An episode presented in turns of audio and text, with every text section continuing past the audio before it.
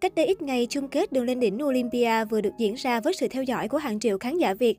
Các nhà leo núi không chỉ trả lời những câu hỏi trong sách vở, mà cần phải am hiểu nhiều về lĩnh vực xã hội giải trí để vượt qua các vòng thi của chương trình. Trong đó, câu hỏi liên quan đến ca khúc của Subin ở phần chơi dành cho cổ động viên là một trong những điểm nhấn hài hước, phủ sóng khắp mạng xã hội những ngày qua. Câu hỏi với nội dung như sau. Phía sau một cô gái được giới trẻ rất yêu thích có câu, nên anh lùi bước về sau để thấy em rõ hơn. Nếu xét theo y khoa, thì nhân vật anh bị tật khúc xạ gì ở mắt. Và đáp án chính là viễn thị. Bài hát làm mưa làm gió một thời tưởng chừng không liên quan đến cuộc thi giáo dục lại khiến nhiều người thắng phục bởi tính logic cũng như độ viral của nó. Đến Subin cũng không thể ngờ tới cảm thán trên trang cá nhân vào mới đây.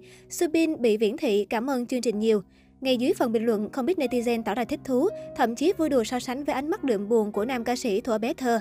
Bên dưới bài viết, nhiều người hâm mộ hào hứng để lại bình luận an ủi Subin Hoàng Sơn khi đột nhiên trở thành tâm điểm trên khắp các trang mạng xã hội như thế này. Một số bình luận của dân mạng, chắc hôm đó anh hắc xì dữ lắm ha, thương anh quá mà cười đến nội thương luôn á. Ngồi thở thôi cũng được gọi tên.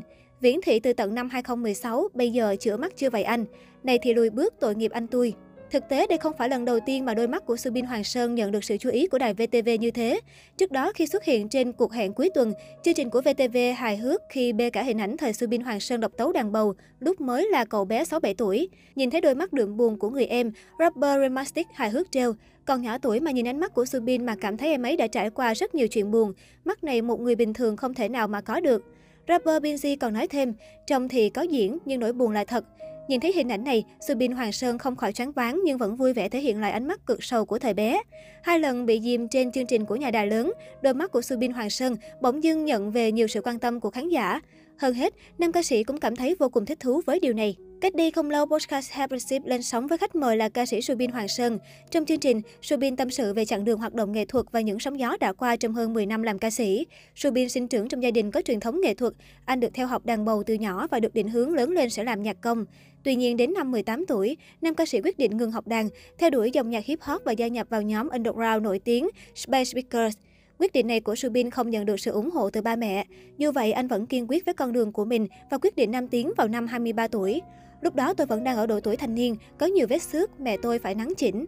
Nên mẹ tôi rất giữ con thì tôi mới ngoan được. Khi tôi đủ chín chắn và biết tự lo cho mình, mẹ tôi mới để cho tôi vào Sài Gòn, nam ca sĩ kể. Dù hoạt động underground nhưng Subin lại thật sự trở nên nổi tiếng với bài hát ballad phía sau một cô gái. Từ đây, anh được mệnh danh là hoàng tử ballad. Chia sẻ về sự mâu thuẫn trong âm nhạc, Subin cho hay anh không cần quá gồng khi hát ballad bởi dòng nhạc buồn như thể hiện nội tâm của anh mà khán giả ít biết. Tự nhận mình là người kính tiếng trong cuộc sống đời thường, Subin cho hay anh ít chia sẻ về đời tư do từng nhận phải nhiều lời dèm pha chỉ trích từ công chúng. Nghệ sĩ bắt buộc phải bị dèm pha, nhưng mọi người không mẫu hoàn cảnh đấy nên không hiểu cảm giác khi bị dèm pha. Nhiều người nghĩ rằng phải có chuyện đời tư mới khiến người ta tập trung vào sản phẩm nghệ thuật, nhưng đó là quan niệm sai lầm. Anh nói, Khoảng thời gian năm 2016-2017, Subin nổi đình đám và vướng ồn ào tình cảm với Hiền Hồ. Anh tâm sự về giai đoạn khó khăn đã qua. Tôi chưa bao giờ chia sẻ với mọi người về cảm giác lúc đấy. Lúc đấy tôi rất sợ và thấy rất kinh khủng. Dù đã vào showbiz khá lâu và chuẩn bị tâm lý để chống chọi với sự tấn công của mạng xã hội, nhưng lúc đó tôi suy sụp hoàn toàn về cả tâm lý tinh thần. Ngày xưa tôi thích hóng hớt đọc tin tức, nhưng đến khi tôi gặp chuyện, đọc được những comment chê, chửi, so sánh, tôi tức lắm. Có những ngày tôi suy nghĩ về những bình luận đó cả ngày. Nhiều bình luận chê tôi chỉ hát được ballad, body shaming ngoại hình. Mãi về sau tôi mới tập được thói quen không quan tâm đến những lời miệt thị mình trên mạng xã hội. Ở tuổi 29, Subin thường xuyên bị gia đình dục chuyện kết hôn và có con. Dù vậy, anh khẳng định vẫn đang độc thân và tập trung phát triển con đường âm nhạc.